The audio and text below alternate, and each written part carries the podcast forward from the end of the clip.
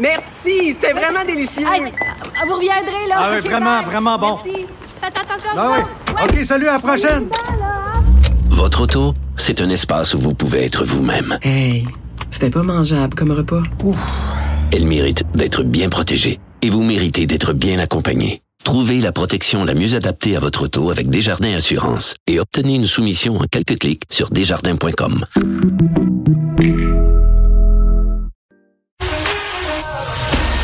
question sans réponse n'est pas une réponse. Geneviève Peterson. Cube Radio.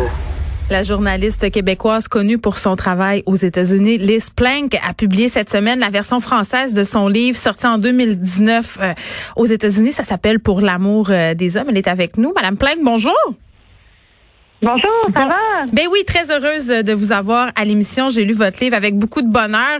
Un titre quand même audacieux pour l'amour euh, des hommes. Se réapproprier la masculinité grâce au féminisme, c'est un peu euh, l'objectif que vous vous donnez dans cet ouvrage. J'ai envie de dire, euh, Lise, que c'est un vaste programme. Pourquoi euh, s'attaquer Pourquoi s'attaquer au monument que représente la masculinité virile dans la culture populaire? Oui, euh, ben merci, c'est une super belle question. Euh, c'est, ça m'a étonné moi-même en fait que mon premier livre euh, ne soit pas à propos des femmes, mais bien à propos des hommes. Euh, mais vraiment la raison, c'est que euh, c'est, c'est que en fait euh, beaucoup le sexisme, les problèmes du patriarcat que les femmes euh, font face, en fait, c'est des problèmes que, qui n'ont pas été créés par, par des femmes.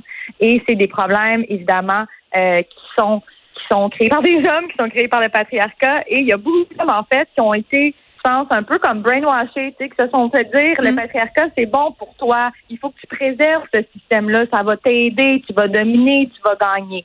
Mais ce que je voyais quand je faisais mes recherches, quand je me suis entretenue avec euh, des, des centaines d'hommes, en fait, euh, ça a pris quatre ans quand même écrire ce livre-là, euh, je me suis rendu compte que euh, c'est ça, le patriarcat, ça rend pas les femmes heureuses, mais les hommes, ça les rend pas heureux non plus. Ben, ben c'est ça, on, on va creuser ça parce que euh, on, on parle de masculinité, on parle de l'homme euh, avec un grand H, il y a cette idée, comme je le disais, de la masculinité virile. Euh, on va essayer d'un peu définir c'est quoi. t- euh, Est-ce que je peux tutoyer? Oui, Oui. bien sûr. Euh, tu, dis, euh, tu dis, euh, Liz, que qu'à ton sens, Donald Trump, c'est la représentation même de cette masculinité-là. Pourquoi? Ouais, ouais, ben en fait, euh, ce qui est intéressant, c'est qu'on a passé beaucoup de temps, en fait, parce que j'ai j'ai fait la couverture de de cette campagne-là parce que euh, j'habite aux États-Unis. Oui. Euh, mais une des choses que je trouvais vraiment intéressante, c'est qu'on passait vraiment beaucoup de temps à parler euh, de la manière dont Donald Trump parlait des femmes. Mhm. On parlait beaucoup de la manière dont il parlait des, euh, des, des, des, des, personnes qui sont trans, des personnes qui sont gays, les, les musulmanes. Euh, tout ça, évidemment, c'est extrêmement important de faire ces analyses-là. Mais ce que je trouvais ce que je trouvais intéressant, en fait, c'est qu'on parlait pas beaucoup de la masculinité. de La masculinité. Pour moi, c'est un peu comme l'éléphant, genre dans la dans la chambre que tout le monde ignore. Ouais. Puis ce qu'on voit en fait euh, maintenant qu'on c'est ça, ça là Donald Trump est plus euh, dans la Maison Blanche, euh, mais ce qu'on voit c'est qu'en 2016 et en 2020, ce qui a prédit le vote, ok, un vote pour Donald Trump, plus que des attitudes qui sont sexistes, plus que des attitudes qui sont racistes, plus que des attitudes qui sont homophobes, c'était une, euh, une des attitudes par rapport à la masculinité traditionnelle.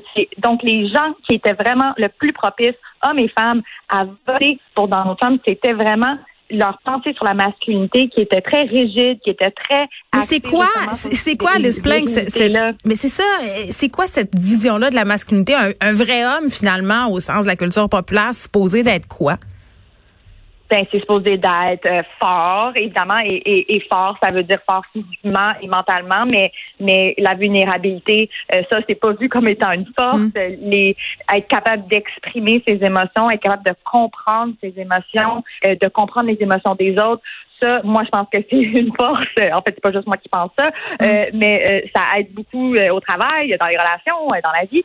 Mais ce, ce ne sont pas des priorités en fait qui sont vues comme étant masculines. Mm. Euh, c'est aussi une masculinité qui, c'est ça, qui, qui, qui démontre aucune faiblesse. Tu sais que, que, puis encore là, je trouve que la, être fort, c'est pouvoir savoir c'est quoi tes faiblesses. Tu sais, je me suis entretenue avec des hommes qui font du sport puis ils disent ben sais, si tu es dans une équipe de rugby puis tu sais pas c'est quoi tes faiblesses, tu vas perdre. En fait, comme la meilleure équipe, Ouais. c'est l'équipe qui se connaît, qui, qui, qui connaissent les joueurs, qui connaissent leurs faiblesses, comme ça, ils peuvent mieux jouer. Donc, l'idée que, ben, t'as pas de faiblesse ou il faut que tu les caches, c'est pas une force. On l'a vu avec Donald Trump, je veux dire, c'était, Ben- je pense que, je veux dire, la risée, là, à l'international, c'est que c'est pas quelqu'un qui était vu comme étant fort du tout. Ben, c'est intéressant ce que tu dis parce que euh, tu expliques tout au long euh, du livre que la masculinité et plus précisément la représentation qu'on s'en fait, ben c'est en fait un vecteur de souffrance pour les hommes.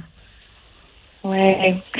C'est un vecteur de souffrance et c'est comme aussi, je trouve que c'est important. Tu Il y a beaucoup de gens qui, qui, qui sont, je veux dire, pas aussi euh, enjoués que toi, euh, avec qui je me suis entretenue par rapport au livre. Donc, il y a beaucoup tu d'hommes, pour vrai, là, il y a aussi des femmes qui sont qui sont à la défensive, mais il y a beaucoup d'hommes, en fait, qui pensent que je suis en train de dire que, que la masculinité, c'est le problème. Moi, je pense que la masculinité, c'est la solution.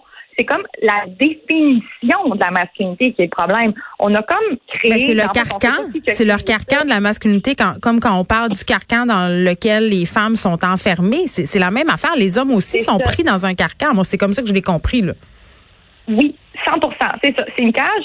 Puis, euh, il y a, je pense que les femmes, les filles, on a eu beaucoup de, de conversations, on a eu beaucoup de livres, on a beaucoup de, de Ouais. films, d'émissions de télé qui nous permettent de justement examiner, OK, c'est quoi la cage, euh, tu sais, euh, qui m'entoure, puis qu'est-ce que j'ai envie de garder, qu'est-ce que j'ai envie de laisser. Euh, et je pense que c'est moi mon but avec avec mon livre, c'est vraiment d'encourager les hommes à faire la même chose. Puis en fait, faire ce travail-là, moi, moi j'ai genre pas besoin d'être là, là. Comme j'ai passé quatre ans à écrire ce livre-là. Comme c'est encore là, il y a comme une perception, je pense, chez certains hommes que c'est comme ben là, une fille dit comment on on doit agir. En fait, moi, j'ai zéro envie de dire comment agir. J'ai juste envie de comme pas mourir. Ben, je l'ai, je l'ai Euh, pas pris comme ça. Je l'ai pas. Ouais, mais je l'ai pas pris comme ça. Euh, Lise, moi, je l'ai plutôt pris Ouais. comme une espèce de désir de, de, de désemprisonner les gens. Puis j'ai beaucoup pensé à une discussion que j'avais eue avec mon grand-père en lisant ton livre. Euh, il est décédé cette année. Euh, mais je pense que c'était Ouais, une discussion. Merci. C'est c'est une discussion que j'ai eue, je pense, ça fait quelque chose comme trois, quatre ans. Euh, C'était une des premières fois que j'avais une vraie discussion à- avec euh, un homme de cet âge-là, mon grand-père de surcroît, là, qui devait avoir, je sais pas moi, 80 ans à l'époque. Puis on se parlait un peu. Je, je disais un peu à la blague, ah. euh, Grand-papa, dans ton temps, les hommes étaient bien. hein, les femmes euh, faisaient les enfants. Toi, tu les avais sur tes genoux, euh, torchés, langés. Tu avais juste euh, à, à- à profiter de la vie. Et il m'a regardé puis il a dit, est-ce que tu réalises à quel point c'était une pression pour nous de devoir pourvoir à tout ça?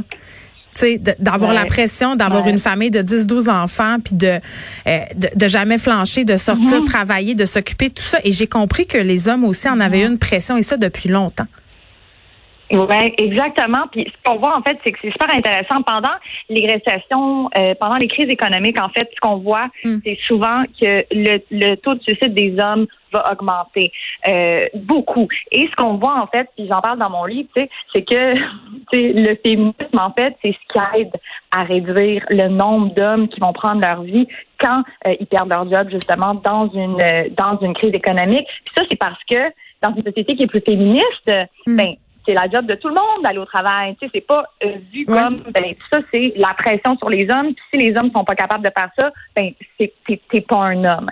Tu sais, fait que c'est ça qui lie à tellement de suicides. Puis évidemment, le suicide c'est un, un, un problème euh, qui affecte beaucoup de femmes. C'est aussi un problème qui affecte plus d'hommes dans le sens qu'il y a plus d'hommes qui vont qui vont compléter euh, les, les les suicides. Mais mais euh, c'est extrêmement important en fait justement qu'on parle de tu sais du fait que pour, pour, pour les femmes, c'est vraiment vu comme être une libération. sais. Mhm. Mais notre libération des genres, en fait, c'est aussi lié à la libération des hommes et vice versa. tu sais.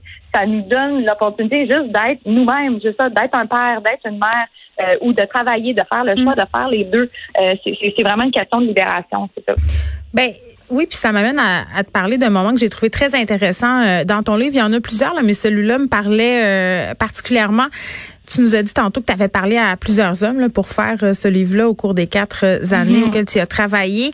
Et euh, tu écris que tu t'es rendu compte que la masculinité, ce n'était pas quelque chose dont on parle, c'était plus quelque chose que l'on fait. Qu'est-ce que tu veux dire par là? Ouais. Ben c'est ça, je, je fais un peu une comparaison avec euh, avec le film Fight Club, tu sais que, Mm. que la première règle en fait de la masculinité, c'est que t'en parles pas parce que chaque fois que je me mettais en, en parler avec les hommes, j'ai l'impression que que c'est ça qu'on faisait comme un, un drug deal, là, ou je sais pas, là, comme ils se mettaient à regarder autour, tu sais, à pas parler trop fort. euh, puis je me suis rendu compte, c'est ça, que, que c'était pas. Puis évidemment, euh, comme j'écris dans le livre, souvent, j'étais la première personne à même leur poser une question par rapport à la masculinité. Ouais. Euh, puis ça, c'est des hommes, tu sais, euh, qui sont vieux, là, je veux dire, euh, pas, pas, pas juste des hommes jeunes qui ont jamais vraiment parlé de ça, mais Mm. tu sais, dans la cinquantaine, dans la soixantaine, comme ton grand-père, je sais pas s'il y avait déjà eu une conversation comme ça. Moi, je sais que j'ai eu une conversation même avec, ben, je suis encore en train d'avoir des conversations avec mon père que j'ai jamais eu dans ma vie. Tu sais, Mm. Mon père, c'est vraiment pas genre euh, le stéréotype là. Tu sais, j'en, parle beaucoup dans mon dans, dans mon livre à quel point il était c'est ça, super, ben, il est super empathique, il ne Mm. sait pas l'occuper de nous. Euh, en fait, c'est ma mère qui travaillait beaucoup plus. Donc, euh, donc c'est ça, c'est, c'est, c'est, c'est- c'est vraiment des, des questions essentielles. Et, et, et pour moi, ça, c'est ça. Mon livre, moi, je vois ça comme genre le petit bout sur l'iceberg, mais il y, a, il y a tellement de, de, de travail à faire, mais ça n'a pas besoin. tu sais, C'est sûr que c'est du travail inconfortable. Tu sais, S'il y a des hommes qui nous écoutent en ce moment, suis sûre qu'il y a une petite partie qui est comme attends, je sais pas comment je me sens par rapport à ça, mais ça c'est une bonne chose. Tu sais, moi, je me sens comme personne blanche par exemple, j'aime ça me faire confronter, j'aime ça me faire euh, challenger. Euh, ça fait que je suis une personne meilleure. Moi, je trouve qu'après l'été qu'on a eu, c'est par rapport à la justice raciale. Moi, je sais pas pour toi, mais moi, je me j'ai- j'ai j'ai- j'ai trouvé ça confrontant. Évidemment, je pensais à ces questions-là avant, mais Oui, oui, me penser à ses billets, euh, penser à ses billets et à ses privilèges, c'est jamais confortable, mais il faut il faut se questionner sur ces inconforts-là. Puis, puis c'est drôle parce que moi, c'est un peu la, la, la, la petite question que j'avais tout au long que je lisais le livre. Je me dis, OK, euh, j'ai pas de misère à croire que les hommes qui s'intéressent aux questions féministes vont avoir vraiment très envie de le lire, ton livre, mais ceux qui se méfient du féminisme, là, ceux qui sont sur la défensive par rapport à tout ce qu'on est en train de se dire, ceux qui sont très attachés au modèle traditionnel masculin, je me demande si tu vas aller les chercher. Pourtant, c'est eux qui auraient avantage à le lire, ce livre-là. Ben ouais, puis tu sais, j'ai été très consciente de ça pendant pendant que j'écrivais mon livre. Une des choses que, que j'ai fait pour euh, la version en anglais, j'ai pour vrai, j'ai juste enlevé le terme masculinité toxique. Oui, pourquoi? Euh, puis comme t'en as À cause de ça? je l'ai pas utilisé. Ben à cause de ça, tu sais, je je savais que euh, c'était déjà un terme qui allait qui allait, c'est ça, qui, qui, qui, qui, avait du monde qui qui qui, qui, qui ça puis qui faisait ben ça c'est pas pour moi ça c'est ou tu sais ils pensent que c'est comme de la politique tu sais que j'ai comme aux États-Unis particulièrement c'est- très partisan Mm. donc ça c'est un un terme qui appartient à, à la à la gauche mais je pense aussi que c'est important tu sais m- moi ce qui est le plus important c'est que ça soit accessible à tout le monde dans le sens que tu sais c'est pas une conversation qui reste dans l'élite c'est pas une conversation qui reste juste euh, je veux dire, moi, je suis très chanceuse d'avoir une, une maîtrise, tu sais, d'avoir eu l'opportunité d'étudier ça. Euh, mais c'est pas tout le monde, tu sais, qui, qui, a, qui a le temps, tu sais. On vit dans une société capitaliste où euh, il y a beaucoup de gens qui doivent faire deux, trois jobs, juste pour vivre. Donc, je peux vraiment comprendre, tu sais, que, que, que, c'est- que c'est beaucoup. Euh, mais mais euh, je trouve ça, c'est pour ça que je voulais vraiment, premièrement, appeler ça pour l'amour des hommes, Mm. qu'on qu'on part d'une d'une place de solution. Je pense que c'est important. Oui, puis c'est Ben, un moi, dialogue, euh, puis c'est une C'est conversation, puis c'est pas une confrontation. Euh, les tu nous arrives avec Ouais. cette traduction-là, donc pour l'amour des hommes, tu vas collaborer aussi avec la chaîne Nouveau. Est-ce que tu es en train de tenter euh, une espèce de retour au Québec? C'est tellement bonne, c'est tellement bonne tes questions. Euh, Est-ce que je fais un comeback au Québec? Oui, je pense que. euh, On dirait que tu nous creuses que- un peu à, à nouveau.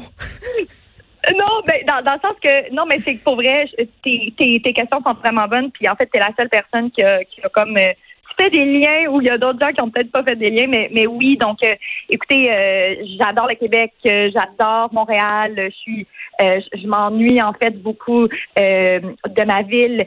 Et oui, je, je suis encore, je suis en, je suis en train de, de, de faire plus de démarches pour faire plus de travail au Québec parce que c'est ça, je trouve que c'est que c'est important. Évidemment, euh, la plateforme que j'ai aux États-Unis euh, est, est, est, est très grosse et, et, et je suis très honorée. Oui, pour les gens, pour les gens qui ne le savent pas, là, il y a 200 000 personnes qui te suivent Oui. environ sur les médias sociaux, euh, sur Instagram seulement, là, juste pour euh, nous donner un, une, une échelle.